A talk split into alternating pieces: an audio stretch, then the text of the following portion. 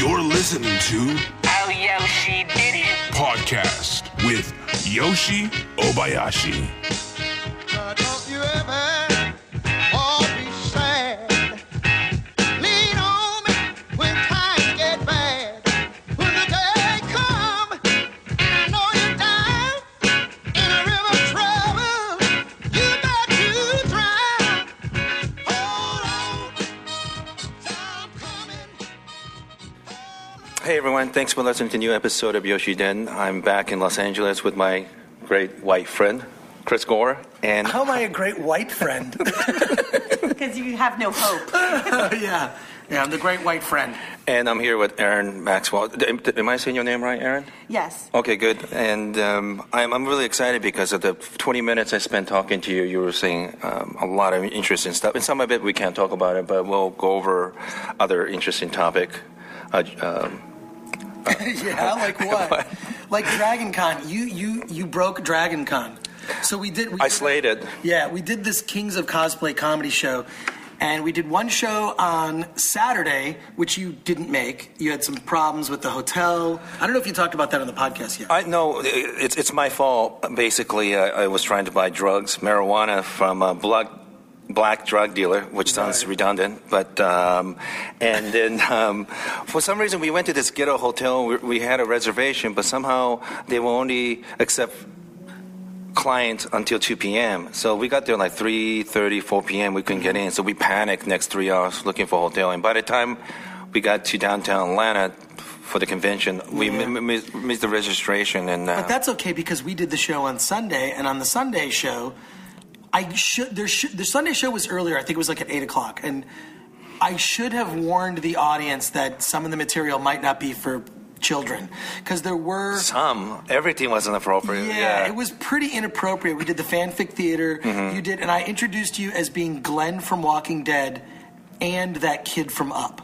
Yeah, two different times I went up. You didn't go for short round? I should have said short round. You could have done, those are three cosplays that you could do where basically an Asian guy in a baseball cap. The problem is I didn't even change my clothes. There was no attempt to like... Yeah, like, but I think that's the joke. The funny thing is you don't even give a shit. It's like you're just Glenn from Walking Dead and it's Yoshi. No one knows what short round looks like these days. You could easily have been short round. True. You could have actually said you were him, whoever that actor is. So, you know, I asked you, like, can I say anything? And you say, fine. But we forgot to tell the audience that the explicit nature of my material. I should have. It was my fault. It was my fault for not saying something to the audience about that the material is definitely not for children. And I'll definitely, when I talk to the Dragon Con people, who I really have to thank for allowing us to put on that show. It's an amazing show. It was great. The first night we had like 300 people, and the next night we had about 200. And on a Sunday at 8 o'clock, so it was a real success. I'm definitely going to be doing that show at other conventions. In fact, we're actually doing it again at Stan Lee's Kamikaze in the first weekend in November. We're going to be doing the Kings of Cosplay comedy again, so I'll have to get you involved in that. Mm-hmm. And my friend Allison enjoyed the whole thing. Actually, she kind of surprised me. Your friend Allison was fun. You know, she... Why are you hesitating? No, when she went up on stage, I was a little worried for her because... Oh, right, well, we did because she's a singer, but almost like a musical, she did her lines really well. She was so perfect. We did this thing called fanfic theater, and in it we did a piece of fan fiction from the internet. And in it, Yoshi played Glenn from Walking Dead. I think I was the narrator. And Allison played Lori, of course, from Walking Dead, who's now deceased on the show. And she had the best line that got the biggest laugh of the audience. She said, "I'm a whore." And the way she said it, it was perfect. It killed. In fact, we have the show recorded. We should probably, I wonder if you could play some of the audio from that show. Maybe in a future episode of Yoshi Didn't, you could do a little intro. Sure. What was the fanfic about? Because I've done your fanfic theater before where I was Captain Janeway. Yes, we did that one. We actually did that one with a bunch of girls. We did a lot of the fanfic that I've done for Podcrash, but we did it for a Dragon Con audience. And it went over huge. It definitely, to me, was proof that idea is valid. I really have to thank Giselle B from Defective Geeks, because she's the one that finds that stuff. And she's obsessed with it. And I keep telling her, I said, we have to do a regular comedy show where we just do fanfic. So we've been doing it now for like almost over a year. she's got a really hard job because you can't, you just can't. It sounds like it's fun, and it sounds like, oh, I'm just going to peruse, but those sites get so dark. Yeah, no, it's so scary.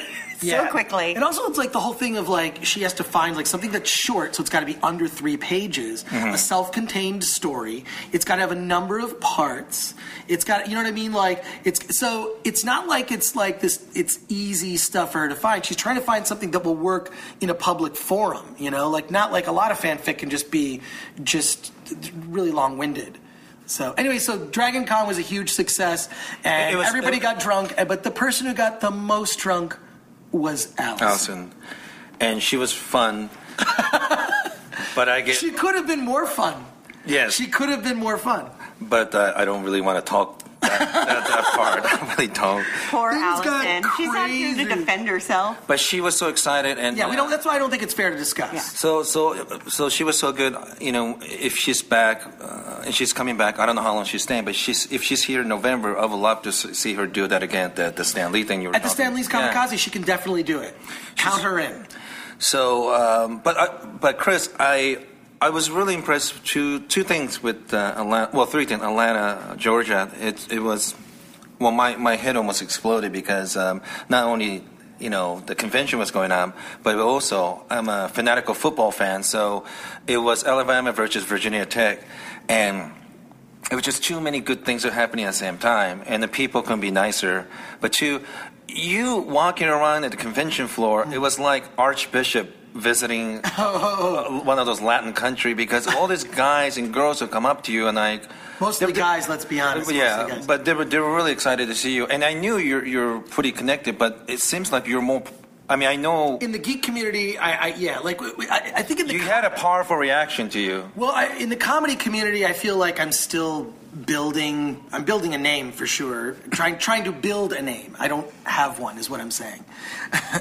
Even though I do have a comedy album out, called Celebrities Poop, which you can get at celebrityspoop.com, or Celebrities Poop is available on iTunes and Amazon and all that. But so I'm really not really known in the highly recommended. Your daughter's amazing artist. Oh, well, thank you. Yeah, my daughter did the artwork for the album and the book.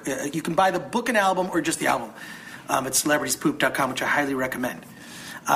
But in the nerd community, I feel like I'm very well known. It's like it's the one time when I really feel like, wow, I know what it's like a little bit to be a rock star. Like I can walk around and everyone knows me, and it's fun, and it's just, I love people. They're people I like because I am one. So I am a nerd, so being around them is super fun. So, yeah, I appreciate it. It was fun, like, hanging out. I feel like you're crossing over more and more doing these geek shows with me, you know? I do like it, but I got... People know who you are. I got sidetracked by porn for, like, 14 years. Right. But to me, they're both same business, because it's one. You replace one fantasy with another. And well, it's definitely the same audience. Yes. At least the guys. Oh, and also we should announce that we're doing LA Podcast Festival. If you go to, it's, I mean, I'll have to look it up, but I believe it's LA Podfest. So LA Podcast Festival is in November. That's coming up. It's actually in October. October 4, 5, and 6? Yeah, October 4th, 5, and 6. You can go to lapodfest.com. We will be recording episodes, more than one episode of Yoshi Didn't. We're recording once on Friday and then also on Saturday. We're going to be getting a lot of different guests. I'll be doing some shows. I'm doing Keith and the Girl, I think, on Friday, their show. And then there's stand-up shows. Basically, if you go to the LA Podcast Festival, October 4th through 6th, which is at a hotel in Santa Monica, the Sheraton Delfina Santa Monica Hotel. They're doing a lot of live podcast shows. Aaron, you should go. A lot of networking opportunities. Will. Oh, no. I probably will go. And I'm also, I'm also a big fan of the geek community. Now, I have a question for you about the geek community. Let's hear it. Do you feel that there is a lot of backlash now? There are people who are saying, oh, I'm a geek because I, watch The Avengers, or I watch The Walking Dead, and that makes me a geek, to people who are like, no. I got beat up in high school. Sure. Yeah. No, I feel a little bit of that. Like, I would say that there's definitely, now that sort of geek is mainstream, there's the people that I think that could be described as, like, they're not real geeks. I feel like the audience can always tell. I've been going to Comic-Con in San Diego since '89, and before that I used to go to the Detroit Auto Show, where they'd have a room in the back, and I remember being like, 8, 9 years old, they'd have a room in the back where they'd have boxes of comic books and another room where they would screen 16mm prints. Wait, during the auto show? Episodes of Star Trek. No, there'd be a room within the auto show. That's sort of how comic convention started. Then the comic convention thing became like it was sort of a tag on to the auto show, like, we'll just get the nerds to come down too. But yeah, I think there's people who have been longtime nerds, and there's definitely sort of a phony. I think just the thing is more people like nerdy things. If you look at the top grossing films of all time, in the top 100, 80 of those movies in the top 100 are all movies that would fit genre, whether they be sci-fi, fantasy, horror, for sure, science fiction. Yeah. I mean, they're all in the realm of being genre pictures, not, Look, as much as when you go to the Oscars, the movie that wins the Oscar for Best Picture is that year's white people's movie drama. That's pretty much what always wins. Although I think that this year The Butler has a chance. The movies that make the highest grossing are genre pictures.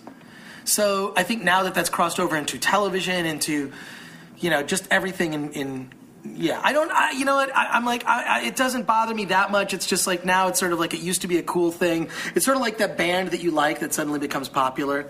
But then I just feel like I'm just some fucking grumpy, I don't like to bitch about it so much because I just sound like a... Well, I feel like I'm constantly having to defend my geek cred. Oh, you have real geek cred. You were on the episode of Pod Crash that was our Women of Star Trek. Right. And when you called me, you're like, do you know anything about Star Trek? And I'm like, I know a little bit. We're like, have you seen the shows? I'm like, I think I've seen all the shows. And they're like, well, which ones? I'm like, I think I've seen every episode of every version of Star Trek that's ever come out. Then you're actually ahead of me because I stopped watching Deep Space Nine. I stopped watching Voyager. I know. I even watched Enterprise. I suffered through that. I think I watched the first episode of Enterprise and I checked out. What attracted you when traditionally it's not encouraged among women? I'm curious. You know what? When I was a little kid, my dad didn't allow Disney movies in the house at all. He thought that they were a terrible influence on little girls because all it did was teach girls. Is it because Walt Disney was a Nazi sympathizer? Yes, that too. Well, that's why I was. But that didn't stop us from going to Disneyland. Yeah. I mean, part of it, though, was the fact that at the time, in the 80s, it was before all the new Disney movies came out, every single, princess needed to be rescued. Right. And my dad was raising 2 girls. So he was fairly young himself, so he went from being a teenager to being married to raising 2 girls. Mm-hmm. So he didn't really have a lot of time between, finding himself and finding what's appropriate for kids. Right. So he thought that since Disney movies weren't allowed, the best movies to watch were B-horror films.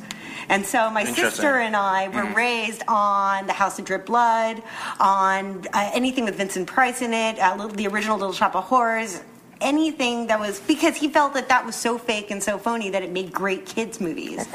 And so based on that, and then my mom thought that sci-fi was great for kids to watch because you had a lot of women in powerful positions, O'Hara wasn't getting coffee. She was, she was running stuff. She was a main part of the cast. So your parents are very progressive and future thinking.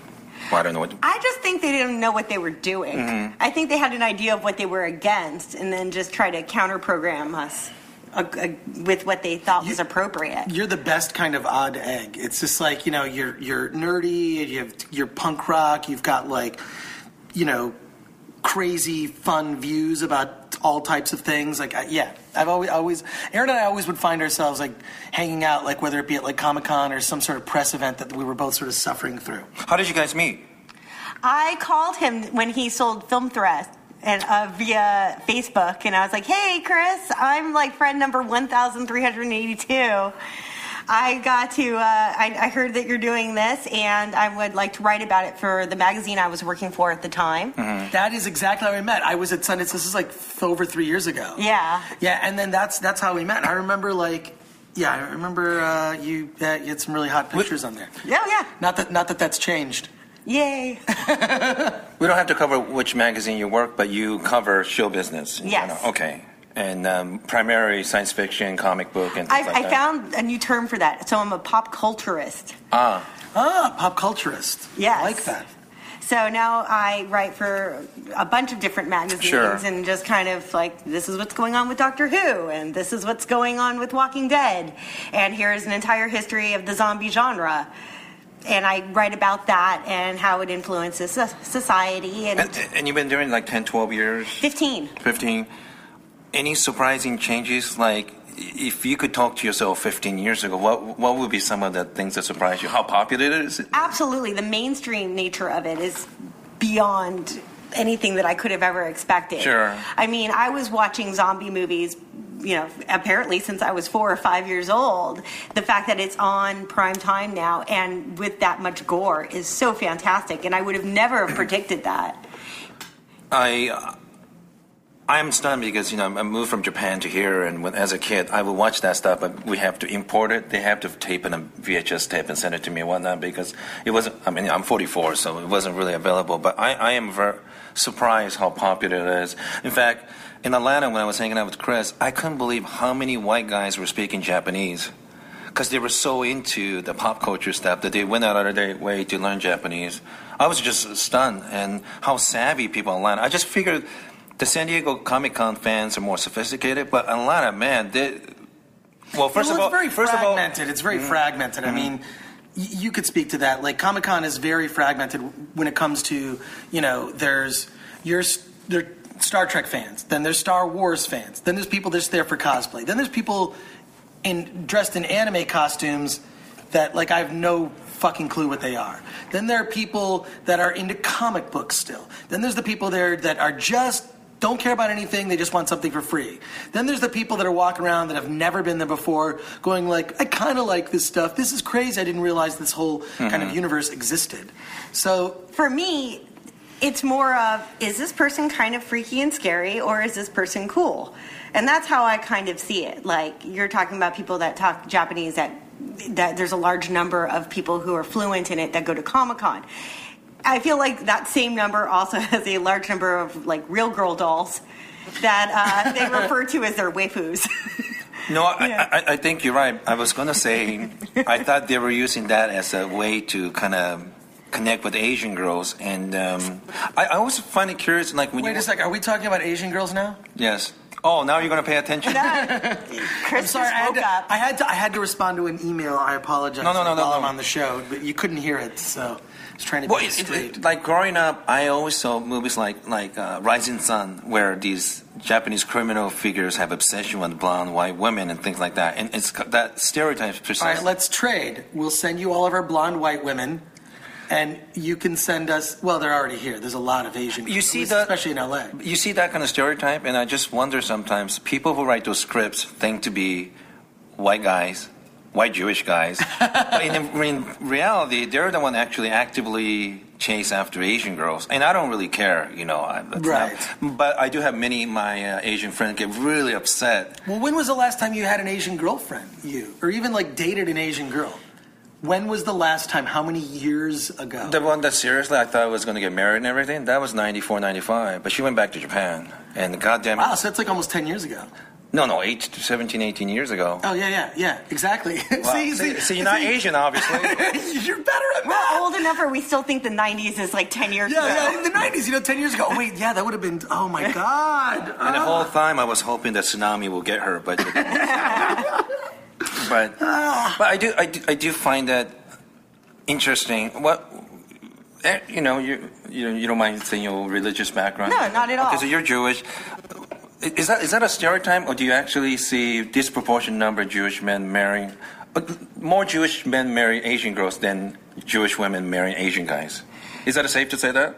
No, because I have a lot of Jewish female friends that did, in fact, marry Asian guys. So what's your theory on it? I have some idea, but... I think a lot has to do with the same background that's distilled in them from, like, their mothers.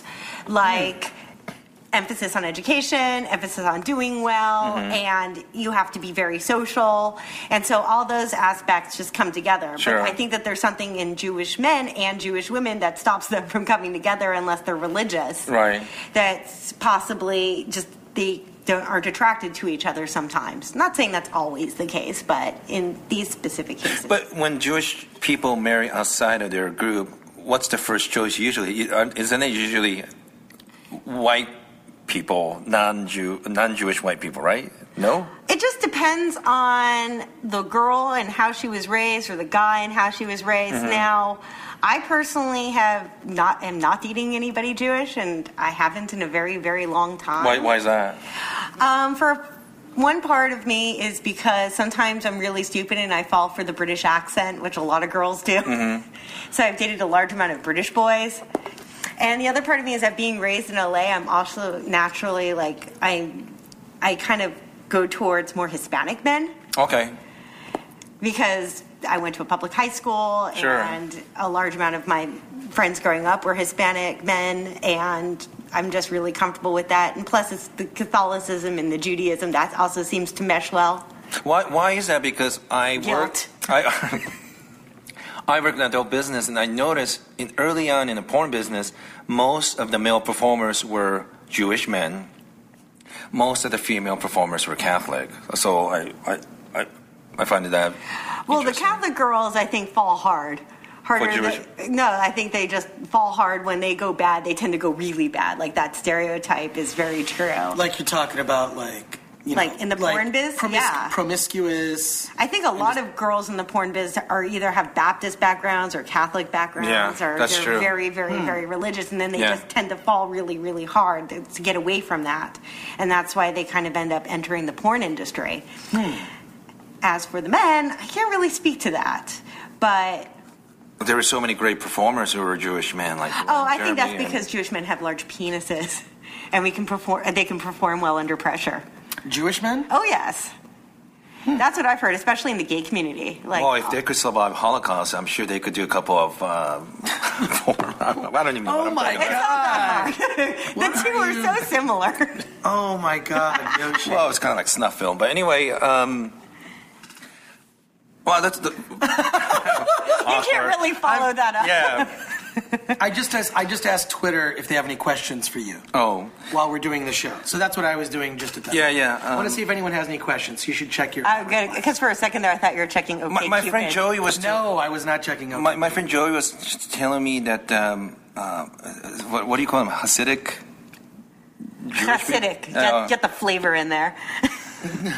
Many of my dominatrix friends, S&M bondage, they always tell me they deal with those clients. Who is a client? Like, they have Hasidic Jews showing up. It's and the mother. It's the mother thing. It's those mothers are so hardcore, and I've seen it. I've experienced it.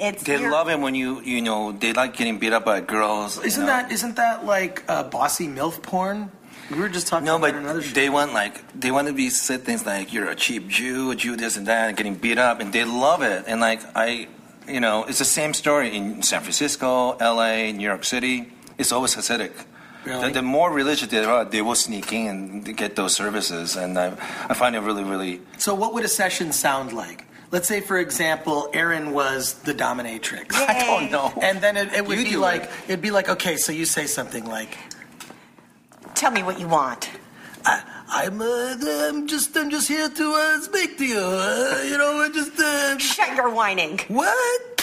Oh no! Tell me what you want. Tell it to the boot. Hello, boot. I would like to. Like that? Is that? Well, I don't know. That sounded more like my grandfather. Kind of was like disturbing. All right, I think Yoshi. No, I'm not good. Come on, we'll do a little improv. You did fine. But I think that a lot of it has to come with the fact that they spend most of their childhood like under such intense pressure to do well, to get A's, to be a doctor, to be a lawyer. So Asian and Jewish culture are alike in that sense. Yeah. It's very compatible. I mean, it's so compatible. That's probably why you see a lot of that matchup in real life. Mm-hmm. Especially let's talk about some of the cliches. Especially Korean girls marry a lot of Jewish men. Really? Oh, my God. It's unbelievable. It's so numbers so high. Huh. But one last thing before we go to another topic, but some of the more popular porn in the Middle East are porns where Palestinian women getting fucked by a Jewish guy and Jewish women getting fucked by Muslim Arab guys. Is this like Al Jazeera? It's not a joke. It's a Middle Eastern version of a small white girl having lots of sex with black dudes. So it's kind of like Al Jazeera. You beat me to it. Yeah, we were thinking the same thing. And there was a documentary a year or two where they were talking to Jewish group and Palestinian group, and they were angry at each side. But the question was, have you ever had a relation? Like, ask a Jewish, Palestinian girl, have you ever had a fetish or fantasy or a relation to a Jewish guy, and vice versa? And they take it really soft, and they have. It's interesting, like. This does happen, you know, and their attitudes are. And what was the prime minister's name? Golda Meir. Or? Yeah, Golda Meir. Wait, could you say it correctly? Golda Meir. Oh, there's no. No. I can throw that in there. Throw it in. Golda Meir. I read that she had an affair with a Palestinian man when she was a young gal, 17, 18, 19-year-old. And like that really surprised me, knowing later on how hard-ass she was for Israel. And she had to, but that was surprising when I found out. Well, she was one of the founding mothers of it. Sure. So, yeah. But I think part of the reason why that's probably very popular has to do with the fact that it's so taboo. Yes. It's just like incest porn or you know, like anything that is of that taboo nature. That is there's definitely going to be a market for it. And you know, just like you were saying, some of the publications you were promoting science fiction and comic book, and didn't understand the appeal for it. When I worked for Adult Video Store, we were pushing so hard to have movies with black people in it. They said, who the hell is going to buy it? Well, as soon as we got those movies on, it was always white lawyers, white doctors, white pharmacists, just white professional people love anything with black guy fucking white girls or white guys fucking black women. And, you know, it's a common thing over and over and over again. It's kind of the same thing, like, I guess when I get French fries and I'm like, I like mustard on my French fries. And sometimes I even like mayonnaise. I just think it's about different. I'm going to punch you, Chris. I just think it's like about different combinations. Yes. It's like, we've never seen that before. Well, when porn first came out, what you had was a lot of scenarios of rich women bored at home. Sure. And then like the gardener would come in, or the cable guy, or the handyman. And that in itself was taboo at the time because it was going in class. Mm-hmm. Someone that was wealthy to someone that was poor. So now it's just, you know, it's revved up a little bit. So now, but that taboo nature is still there, and it makes it exciting for a lot of dudes. Mm-hmm. And Chris is checking his OkCupid account. I'm not. I'm checking Twitter to see if anyone has any questions for the show. Oh, don't. Need to retweet that tweet I just sent out, and then people will respond. Your reply to it. Anyways, whatever. How much can you? Would you mind that we were like 20 minutes ago, you were talking, half an hour ago, you were talking about the issue within synagogues. You don't mind talking about that? As long as we don't mention my family name, we won't. I'm totally cool with that. Okay. So remember you were talking about, you don't mind talking about my friends? No. Okay, so we were talking about my good friend Luke Ford, who used to be he was like a mad drudge of adult business, mm-hmm. but he was also religious, so he left the business and become Orthodox. I think he became Baltuva, which is he found God and became Hasidic Jewish. Okay. And the reason why you told me you like Luke is because there was some controversial issue at the church. You don't have to mention names, and you don't have to tell me which synagogue. But oh, absolutely. Basically, I first came across Luke in his blog because he had this blog that was like speaking out against this very specific congregation, mm-hmm. and it just happened to be the congregation that my family attended, and that was in my neighborhood. And I agreed with him on the aspects of it and the fact that. What he was attacking, though, had to deal more with the politics of it, and the issue I have with it has to deal with the way that they treat women, and specifically women that are looking to get a divorce. And I didn't appreciate the way that those women were being treated. Okay. And so I reached out to Luke. And this is news to me because I didn't even know Jewish women have to deal with this. So can you explain? Sure. Basically what it is that if, and this is only specifically has to do with like Hasidic women or women that are modern Orthodox. And can you explain to people, most of us are not Jewish probably? Okay, fair enough. So it's like the women. Well, what does that mean when you say Hasidic? It means they practice the faith in the old way, in the fact that they have the long skirts, mm-hmm. they keep their hair short, and they usually wear like a wig. They do the no electricity on the Sabbath. They go for all the high holidays. They go to a mikvah, which is every time a woman has her monthly, sure, she goes to the ritual bath. And it's, you know, and usually when they live together, they live within pockets of society. So they live within neighborhoods. And so... Is it like when we see, like, Amish? Yes.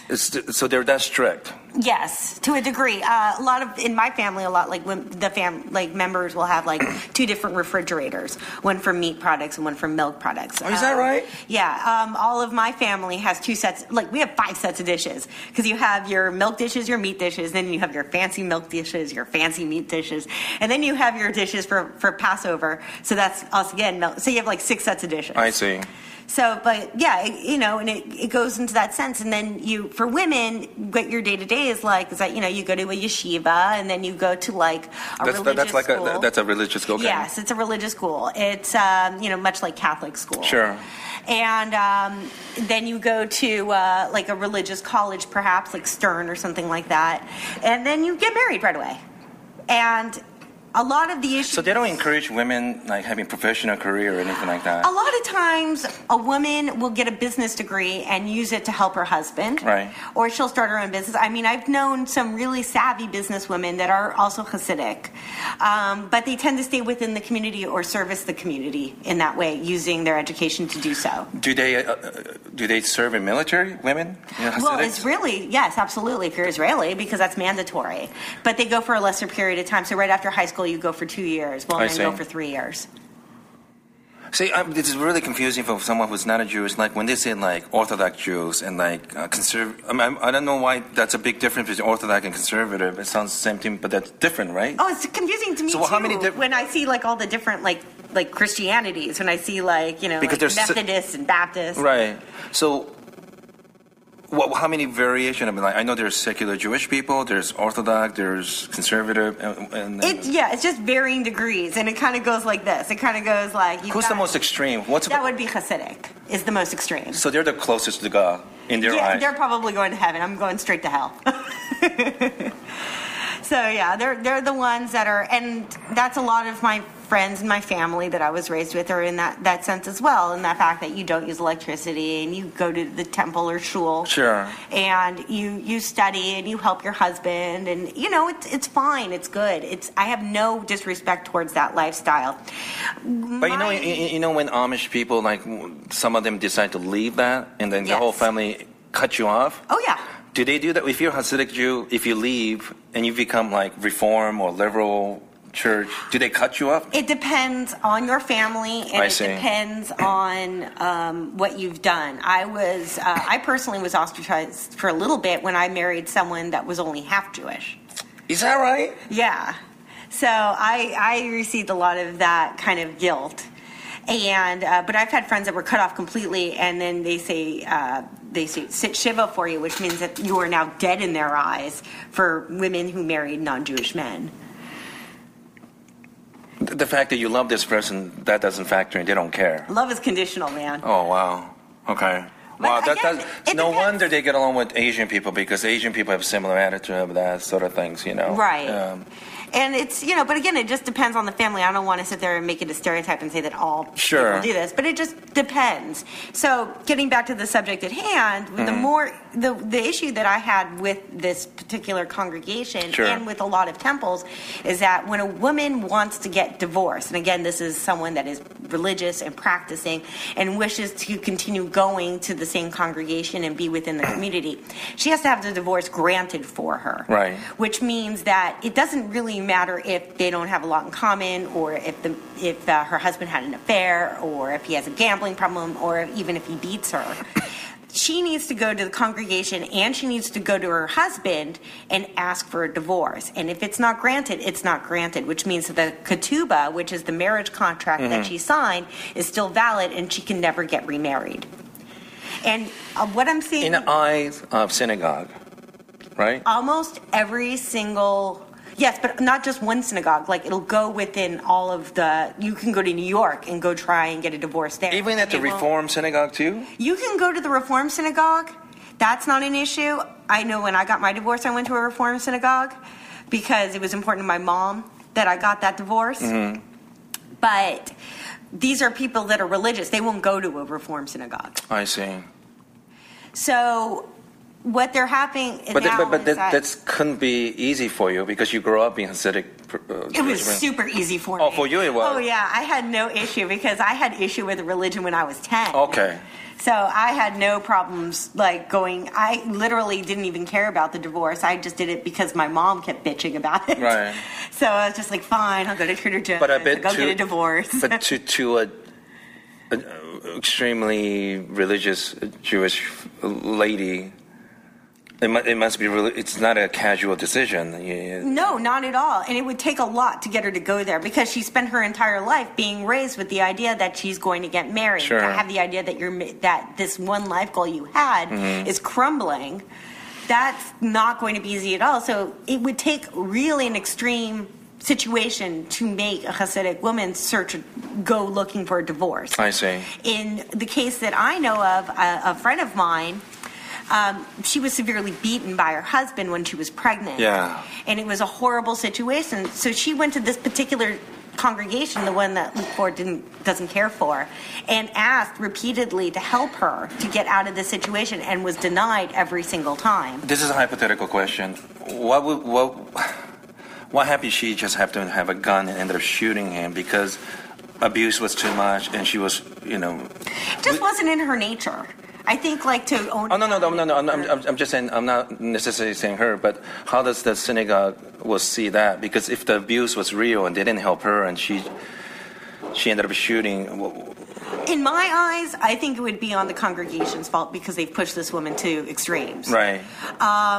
I just don't see any woman doing that. Yeah. Much less owning a gun, buying a gun, sure, doing anything along those lines. Okay. I just don't see it with nature. It's not like I don't even see that even entering their head as an option.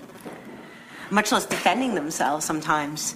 Like even doing this, putting their hands up to protect themselves, sure, would be considered an act of defiance. I guess I was born in Japan, but my family's ethnic Korean, so I didn't really grow up with the custom, and there's certain ceremonies that every culture you go through. Sure. I wasn't part of that growing up in Japan, and I didn't really live through the Korean ritual, so I don't know any of that. I just grew up aimlessly through my life not having that. And when I went to New York City, the first time was maybe 7 to 10 days after 9/11. And when I finally saw, when people say Jewish, I didn't know how you identify one. Growing up in Washington State, I'm sure I probably met Jewish people, but it wasn't pronounced. You know what I mean? It wasn't that obvious to me. But when I went to New York City, it was interesting that they kept their culture so strong. I mean, I do have a respect for that because I didn't grow up with that sort of tradition, but.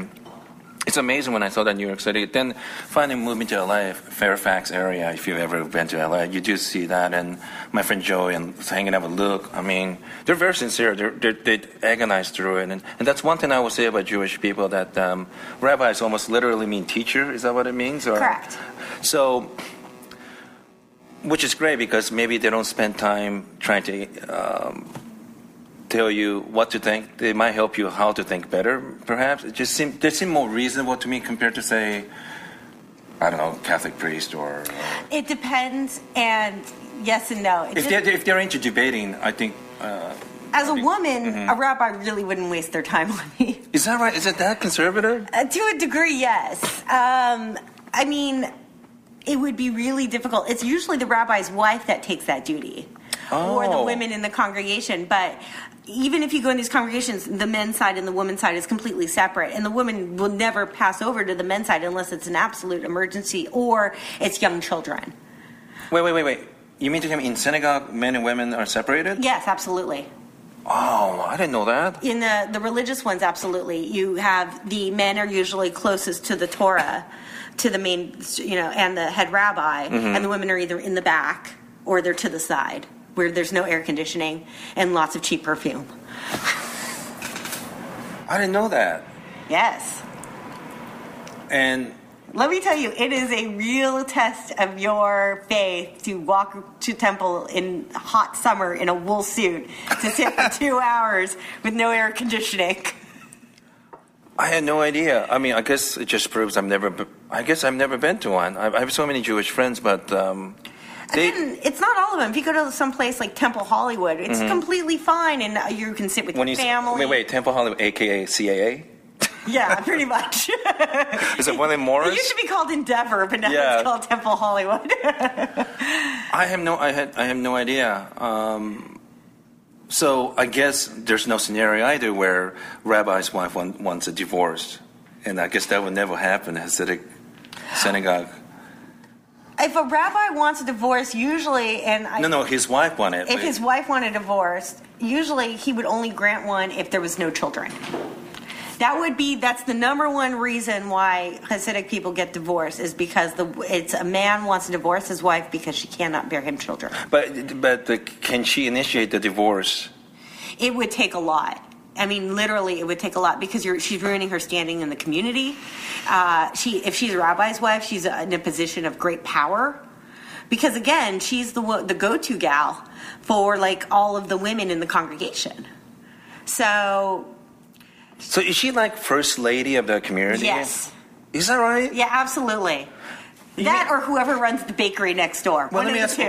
Okay, so let's say Southern Baptist Church, the preacher's wife. Yes. Does she have a? Wow. It's that kind of standing, because again, it's a close-knit community, and the highest a woman can go in it, if she's not working, if she's not a businesswoman, if she's just a Hasidic housewife, is like, being part of that being a religious leader within her own right is being rabbi's wife. And what's some of her? I don't know why this became all religious talk, but what's some of her responsibility as a wife? I mean, a lot of them will help with running the mikvah, which again is the ritual bath, but it's not just used for ritual bath. When you say ritual bath, is it only for men? Or? No, it's just women. It's after a woman has her monthly, she's needs to be clean so that she can be touched by her husband again. So she has to literally go into a large pool of water or a bath and get dunked, kind of like a baptism in a way. Wait, but this does this happen at home, or do you have to go to different facilities? Yeah, you have to go to a different facility. You have to go to where there's a mikvah, so that's usually a temple. Wait, you take a bath at the temple? Yeah, and there's a couple other women there that watch you. I'm so mystified. I've never heard any of these. Yeah, it's like a pool. Don't think of it as a tub. Think of it as like a pool or like a baptism in a way. And you go and you get clean, but you don't only use that water for cleaning yourself. There's other sections of it with clean water that naked women haven't been in, that you use to clean your dishes as well, to make them kosher. So, because you need to have kosher dishes, so one of the ways to make them kosher is that you dip them in the water. Wait, so what do you? This is so personal. So, do you take a shower? Then, once you take a shower, you go and dip yourself in the pool. Yeah, the pool's it's more symbolic than it is to get yourself clean. Okay. Like in Japan, when you have the baths there, you don't clean yourself in the bath. You take a shower first, and then you. That's precisely the reason why I asked you. Yeah, you get into the baths to relax and to enjoy yourself. Well, this is a little less. This is just more like a cleaning. So it's literally just you're cleansing yourself from the last 5 days, right? And then that way you can again resume touching your husband. I see. And is this done automatically, or does the husband ask, "Did you do the bath?" Whatever. It's done automatically, and it's taught to be very, very important. And some women don't do it every month. Some women just do it on the high holidays. It, just depending on because on some Christians only go to church on Christmas and Easter, right? That's like a kind of right. Yeah. It's like you see more Jewish people in the temples on the high holidays than you do any other time of the year. It's the same thing. So, will rabbi's wife, besides taking about that special bath every month. Well, no, all women take. Okay, all women, but she runs the bath, maybe. I see. She's there to help. To help the women, and because sometimes the women are young, it's like women that just got their periods, or women that are just married, usually not just got their periods but just got married, sure, and they're fairly young. They could be 18 or 19, and they've never been naked before in front of another person, and so she's there to kind of be like more of a motherly figure. I see. To no, this is something you have to do, but it's okay, and there you go. And I know it's a little odd, right, if you haven't heard of it before. I wouldn't say odd. It's just I didn't know anything about it. How much time do you have? I know. I got a little bit more time. Okay. I'm just bringing up pictures of a mikvah so you can see it. And what else does the rabbi's wife? What besides being you know, diplomat or whatever you want to call it for the community. But she's more like the social engagement coordinator for the rabbi and for the family, and she's also there to set an example for the rest of the community, much like a preacher's wife. So it's there's a lot of crossover there. But, you know, she's respected in her own right, and she's welcomed into everybody's house, and, you know, it's, and she does the outreach with the community. She'll, like, do, like, things with, like, neighboring associations that are meant to help the Jewish community, things like Chabad and, or women's shelters or things like that. But for the most part, she is going to be, like, that model, that perfect wife that all the other wives look up to. And Rabbi, just like all of us, still human. They can be biased. Sometimes, like you were an example, like sometimes somebody's trying to get a divorce. Right. And her husband happened to be a friend of Rabbi, and she's not granted a divorce. Right. So you're in an impasse. What do you do in that situation? What recourse do you have at that point? Do you? Well, here's what has been happening recently is, and it's this really bizarre and scary trend in that people that are religious and getting married, the way that they do it sometimes, not all the time, but sometimes, is that they'll go to a matchmaker. So they'll have like an 18-year-old. Like J-Date or something like that. Yeah, but no, just really like this old woman that's, you know, like Fiddler on the Roof. Sure. Like, you know, I've got a match for you. So, and again, this isn't everybody, but this is in some cases, and especially if like the girl was in an all-girl school and she just doesn't have a lot of ways to meet boys, or her family doesn't. They'll go to a matchmaker, and the girl will meet the boy, and they'll meet like a couple times, and they'll decide it's a good match, and then get married right away. Right. And then it'll turn out that it's a scam on the guy's part, and he had no intention of having. He had no intention of seeing the marriage through, and he starts treating her badly, or he knows her, or he doesn't touch her. And what ends up happening is that he extorts the family. He's like, well, if you want a divorce, if you want me to grant you a divorce, it'll cost you $35,000. Because you have to get to permit. You have to get okay to get from the rabbi and from the husband. Yes. But if the husband wanted to get a divorce, she, obviously he doesn't have to get permission from the. No, he just has to. He has to go to the congregation still, but he can easily just say, "She didn't give me children." It's way easier. I see. Here, that's a mikvah. That's like an older one, but there's other ones. Oh wow! It almost looked like they're Roman bath almost. Exactly. They're like pools. And you just, like, you know, you go in there and you get clean. No, I'm sure there's many, I mean, of course. Here's a nice one. Oh, yeah. I mean, you know, just like I think Asian people get this stereotype being smart, and I definitely think Jewish people are very, very smart groups of people, and I'm sure there's many progressive men and women don't like that. Sure. So which group are trying to change it? Is this something that's changeable, or? I don't know if anybody's trying to change it right now because it's such a new thing. Did they just leave that synagogue and go to more liberal? Well, the girl that I was talking about in question is still married. And she's she never got out of it? She never got out of it, and she's still unable to get a divorce. She's been trying really hard. So she doesn't live with her husband right now and because he's a monster. Mm-hmm. But she is still trying to desperately get a divorce. And she's been to several, like, Orthodox, like, temples and congregations in search of that, but she's unable to find one in Los Angeles because they're all kind of close-knit. Mm-hmm. And so it's a real big problem. And as I mentioned to you earlier, in my family, I've had at least two cousins that were... Extorted, basically. Extorted. Because they married someone under false pretenses where they thought that they were falling in love and they were finding a good man, and it turned out that this guy just wanted cash and wasn't going to grant the divorce until they got some money. Wow, that's terrible. But so how do you feel? You still attend synagogues, or my feelings on it are a little off because I was, you know, I was raised religious, but my mom found religion more when I was already an adult, so I didn't really go on board with her that way. Mm-hmm.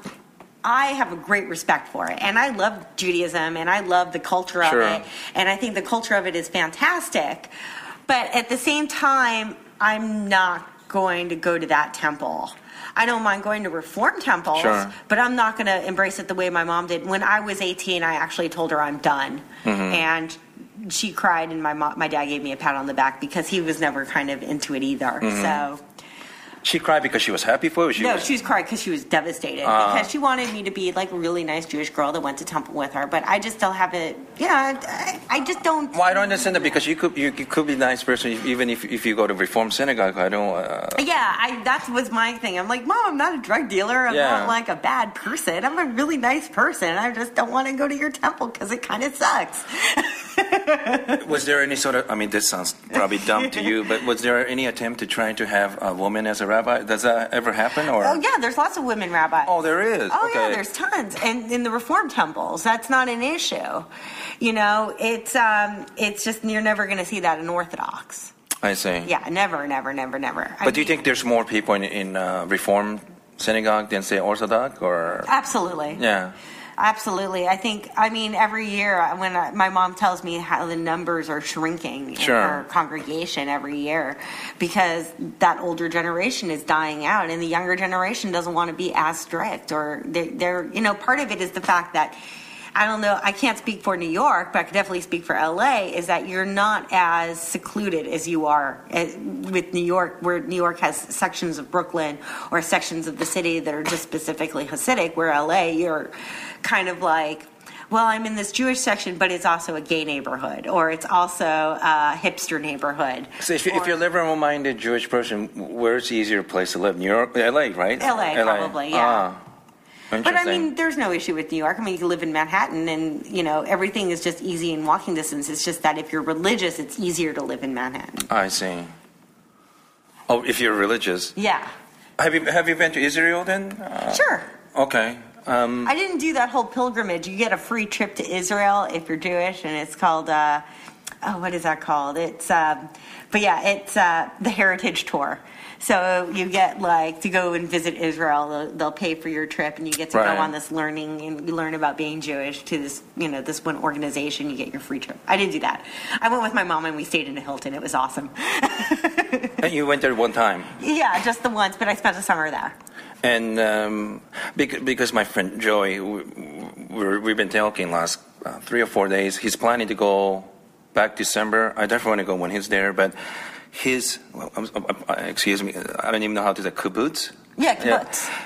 Yeah. His cousin lived literally more close to Lebanon borders, and he was telling me that across the border they could literally see Hezbollah just walking around, Right. Yeah, and he said he's going to go. I definitely want to go. I'm really interested. If you go and you go on a kibbutz, you'll be fine. It's totally he even said that. They said Hezbollah is not going to waste their missiles. They'd rather head to bigger cities. They're not going to take out a farm. Mm-hmm. Okay, so this kibbutz that makes goat cheese, I see that as a major threat. No, they're not even going to waste. They're a little bit out of the city, they're out of the way, and it's fun. It's like, let's go visit socialism. It's a family run, many families working together. It's, socialism and it's very, very best. So where did you go? You probably went to Jerusalem, Tel Aviv. Yeah, I went there. We tried to do a road trip to Cairo, but we got turned away because we were Jewish and because we were, loudmouth Americans probably, and we weren't going to fight the guys on guns. But again, this was well over 20 years ago, so I haven't been back since. Yeah, I've been to Turkey, United Arab Emirates, and you just got a little Afghanistan. Yeah. But I really want. I was planning to go Yemen for my friend's charity stuff next year, but it's extreme tourism. It's don't you just go to the Bahamas? I really get bored. I went to the ghetto part in Istanbul, and it was a really bad area. And even when I went to Afghanistan, I like going. I like going to this extreme place. It's really entertaining, but I would like to go Yemen. But Joey told me if I go to Israel, I wouldn't be able to go to Yemen. He said it's almost 95% if I have that stamp. So I have to make a decision how I'm going to do this. But yeah, you can't. That's what stopped me from going to Cairo is that we had that Israel stamp, and once they saw that, they were like, "No, we can't let you in." Are there a lot of Jews that live in Germany today? Sure, I was just there. I was for just real? There in March. I'm just asking. I was just there in March, and my sister and I visited temple. In Germany. In Munich. Wow. It's, you know. I have to say. It was slightly new. I have to say, I've been going to Germany a lot for years, and I have to say, unlike the Japanese, I think they've done amazing job apologizing and educating their youth about what happened during World War II. But if anything, I think anti-Semitism is very strong in France and Russia for sure. And it's so and strong. England, it's a lot. Is that right? Extremely strong there. I didn't know that. You have. Why is that? First of all, you have a lot of Middle Eastern businessmen coming in now to London. I mean, there's a lot there. Yeah, and with that comes a certain amount of anti-Semitism. And so you have a lot of anti-Semitism, especially once you leave London. Sure. And, I mean, I encountered a little bit of it, but I just, you know, like, for the most part, I'm kind of, you know, I've got dark hair, I've got, you know, white skin, but I can pass as a lot. I can pass as Italian. I can pass as, you know, so I just. I mean, isn't it even hard for Arabs and Jewish people? Sometimes they can't tell when they look at your face. Could they automatically think you're Jewish or, I mean. Yeah, it kind of negates their argument. It's really hard, right? Yeah. I mean, I don't get upset when people say, like, I can't tell the difference from Chinese and Korean. Well, I fucking can't either sometimes. You know? Yeah. So, yeah. So how do they treat you when you go back? I've never. They know you're Jewish, but you know they know you're not from there. Right.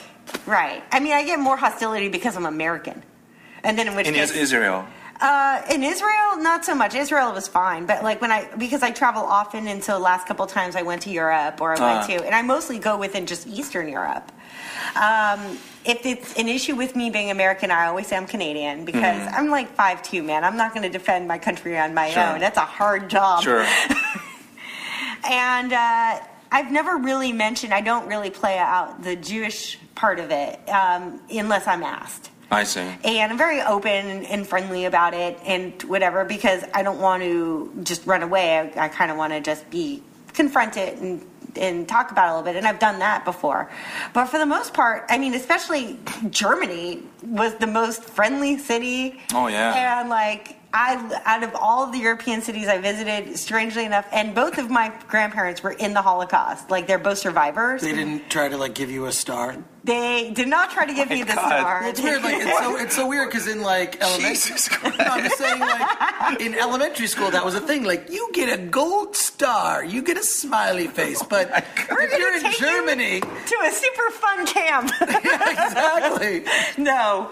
They were just, it was just kind of cool. They were just, it was just an awesome people. I love Germany. I also love the fact that it's by far the most hip city I've ever seen in my life. And there's an authenticity to it where it's like, it's not like you're walking in Brooklyn and you know that these people's parents are all in the Midwest. Yeah. Like, I would see groups of goths walking and be grandma goth and their kids and then their kids and they're all pushing a baby carriage between the ages of 60 and 20 and, like, all walking together. They all got, like, white makeup and black hair because grandma's been goth since the 70s. It's just, like, such a cool atmosphere. I really enjoy it. So you didn't feel any sort of racism or anything like that when you went to Europe? Only a little bit in Budapest. I felt a little bit kind of like it was a little hardcore there. But you know what? I just kind of kept to myself. I was with my sister and my mom, and we just kind of kept to ourselves and just did all the touristy things, and we didn't try to explore too much on our own. Because I always find it, like, I do a lot of racist material. But, you know, and it's quite often I do it because whenever I do, especially with black jokes, it's not attacking black people, but trying to make white people uncomfortable hearing it. Right. Because they pretend like they're bothered by it, but secretly they're kind of laughing at those. Right. You know, and then, but when I go to Europe or places like that, when you actually meet someone, say something about Jewish people or whatever, and then you could feel the energy like they really mean it. It's still surprising to me that they really have those feelings. And with my friend Joey, he's Jewish. He's been all over Middle East. I'm hitchhiking places like that. And the Muslims are always surprised he's Jewish, but they always speak in this language. And, you know, they always say, like, those damn Jews, they're the snakes, whatever. And then Joey said, like, well, You know I'm Jewish, right? Yeah, yes. I don't mean you, but let me tell you about those. Like, sometimes I got the feeling when Muslims threaten Jews, maybe it's just one of those trash talking, but maybe they don't really mean it. Yeah, but like hip hop artists. Yeah, I don't think they know East Coast, specific. West Coast. But where, like, they were saying, like, we'll burn, you know, the Jew, Israel will burn, fire this, and their blood will be, you know, spread on the ground, whatever.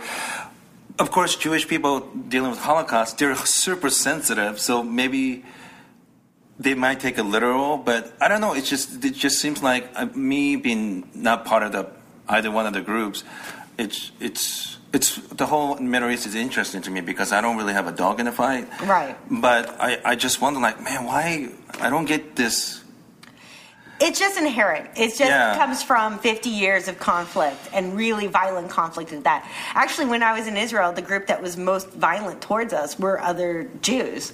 And just like the people who hate Asians are other Asian people. Right. Yeah, that's unbelievable. Sure. Like, we went driving because this was our fault because we were driving in Jerusalem on a Saturday. Mm-hmm. So we had a tour guide take us through Jerusalem, and they literally, like, Jews came out and, like, threw rocks at the car, making us go away because you're not allowed to drive on the Sabbath. You're not? No. No, absolutely not. But paramedics, you're allowed, right? I don't know. I mean, I don't know what the situation is. And I mean, if you're going to get rocks thrown at you in Jerusalem, then, like, you know, try to have your heart attack on, like, a Sunday.